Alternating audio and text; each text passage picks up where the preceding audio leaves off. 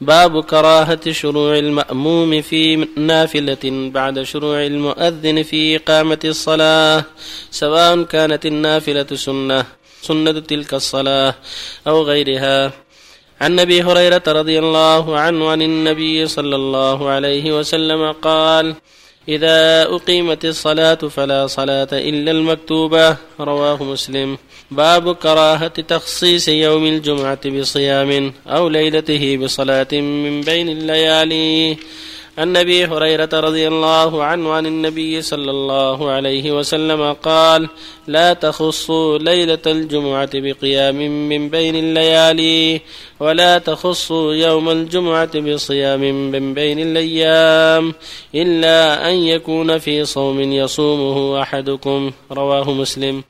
وعنه رضي الله عنه قال سمعت رسول الله صلى الله عليه وسلم يقول لا يصومن أحدكم يوم الجمعة إلا يوما قبله أو بعده.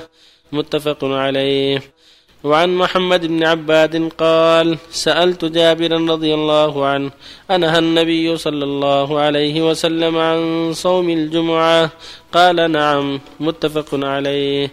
وعن أم المؤمنين جويرية بنت الحارث رضي الله عنها أن النبي صلى الله عليه وسلم دخل عليها يوم الجمعة وهي صائمة فقال صمت أمس؟ قالت لا. قال تريدين أن تصومي غدا؟ قالت لا. قال فأفطري. رواه البخاري.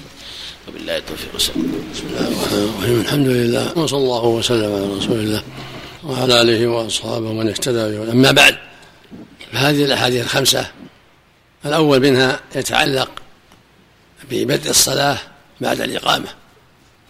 لا يجوز للمسلم أن يبدأ الصلاة حين تقام الصلاة وإذا كان فيها يقطعها.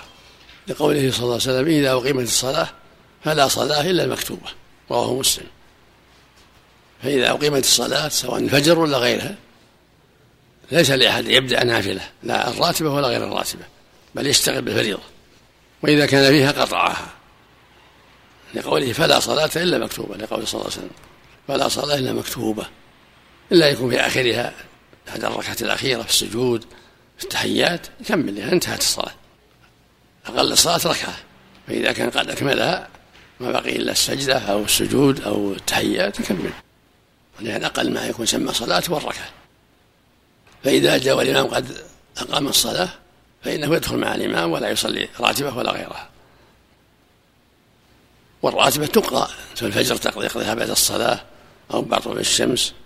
راتبة الظهر يقضيها بعد صلاة الظهر إذا فاتته الراتبة الأولى صلىها بعد الصلاة بعد صلاة الظهر. والأحاديث الأربعة الأخيرة كلها تتعلق بيوم الجمعة. يوم الجمعة لا يجوز تخصيصه بصوم ولا ليلتها بقيام. لما كان يوم الجمعة يوما, يوما فاضلا وهو خير أيام الأسبوع. فمن رحمة الله أنها عن تخصيصه لأن بعض الناس إذا سمع فضله قد يخصه بقيام أو يخصه بصيام. فمن رحمة الله أنها عن ذلك حتى لا يتكلف الناس ولا يشقوا على أنفسهم. ولهذا قال صلى الله عليه وسلم لا تخصوا يوم الجمع الصيام إلا يكون في صوم يصوم أحدكم. ولا تخصوا ليلة الجمعة قيام هذا يدل على لا يجوز تخصيص الليل بقيام ولا النهار بالصيام. في حديث جابر أن الرسول نهى عن صوم يوم الجمعة. قال ورب الكعبة. نهى عن ذلك ورب الكعبة. يعني عن إفراده بالصوم. وفي حديث أبي هريرة يقول صلى الله عليه وسلم لا تصوموا يوم الجمعة. إلا أن تصوموا يوما قبله أو يوما بعده. اما يصوم معه السبت أو يصوم معه الخميس. وهكذا حديث جويرة رضي الله بنت الحارث أم المؤمنين. زوج النبي صلى الله عليه وسلم. دخل عليها النبي يوم الجمعة وهي صائمة. فقال صمت أمس؟ قالت لا. قال أتصومي غدا؟ قالت لا. قال أفطري. فدل ذلك على أن يوم الجمعة لا يصام إلا إذا صيم معه يوم قبله ويوم بعده. وفيه الدلالة على يوم السبت لا بأس أن يصام. والحديث اللي فيه النهي عن صوم يوم السبت حديث ضعيف مضطرب لا يصح. فلا بأس أن يصام يوم السبت وحده أو مع الجمعة أو مع الأحد لا بأس. وأما حديث لا تخص يوم السبت بالصيام؟ فإن لم يجد أحد من الإحاء عنب أو كذا فيمضاه حديث ضعيف؟ ذكر العلماء أنه مضطرب وأنه لا يصح ومخالف للأحاديث الصحيحة المذكورة في الباب. فإنها حديث أبي هريرة وأحاديث أخرى تدل على لا بأس أن يصام يوم السبت مع الجمعة أو مفردا مع أو مع الأحد. وكان النبي يصوم يوم السبت يوم الأحد أيضا ويقول إنهما يوم عيد للمشركين فأنا أحب أن أخالفهم. يوم السبت عيد لليهود. والأحد عيد للنصارى فإن صامه المسلم صامهما خلافا له كان هذا فيه فضل كبير. وفق الله الجميع. نعم. الله من وجد شخصا يصلي آه، سنة الصلاة والإمام يصلي يعلم ينبه ينبه. هذا لا يجوز. يعلمه يعلم هذا لا يجوز. بعض العلماء يرى أنه يصلي الراتبه كالأحناف. هذا غلط. قول ضعيف. نعم قولا. لا الفجر ولا غيره.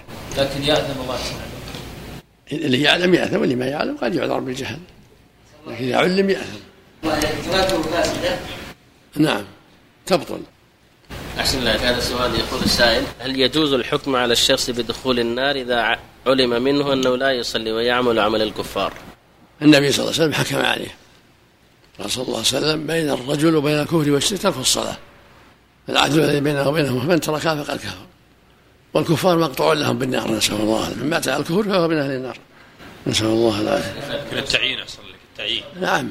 التعيين وغير التعيين. من عرف بالكفر يقال كافر. أبو جهل كافر وهو من أهل النار. وعتبة بن ربيعة وأبو طالب كلهم من أهل النار. لأن ثبت كفرهم ماتوا على الكفر. نسأل الله. لكن ما اشتهر في كتب العقيدة أن لا يشهد لمعين بجنة ولا نار. إيه. ولكن نرجو للمحسن ونخاف على المسيء. إيه، يعني في حياته. فإذا مات على الكفر يشهد له بالكفر والنار. والمؤمنون على العموم مشهود لهم بالجنة والكفار على العموم مشهود لهم بالنار. ومن علم أنه مات على الكفر فهو من أهل النار نسأل الله العافية. لو صادف يوم عرفة يوم الجمعة أو عاشوراء هل يصام؟ صامه لأجل ما هو لأجل الجمعة صامه لأنه يوم عرفة.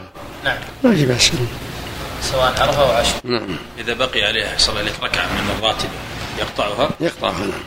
إلا إذا كان قد ركع الركوع الثاني انتهت. بعضهم يقول أحصل عليك أن الرسول يقول عليه الصلاة والسلام فلا صلاة ولم يقل ولا بعض الصلاة. وهو الآن في بعض الصلاة. الركعة تسمى صلاة. الركعة الركعة تسمى صلاة. هل يستحب له أن يضيف يوم الصيام يوم عرفة في يوم الجمعة؟ إذا كان صام يوم الخميس أفضل مع الجمعة في السنة. لا صام يوما قبله ويوم بعده. فإذا صام معه الخميس يكون أكمل وأطيب وأكثر. في عاشوراء أحسن لو أضاف يوم آخر حتى يوم السبت ولا يوم الخميس. أحسن. حتى لا يفرده لوحده. نعم. سنة الفجر مؤكدا فهل نقطعها عندما تقام الصلاة؟ نعم. سنة الفجر وغيرها. نعم الحديث فلا صلاة إلا المكتوب. نعم. الفجر وغيرها. سبحان الله. صلاة أحسن الله إليك. من قطع الراتبة. راتبة الفجر يصليها بعد الفجر أو بعد طلوع الشمس. أيهما أفضل؟ بعد. طلوع الشمس أفضل بعد ارتفاع الشمس.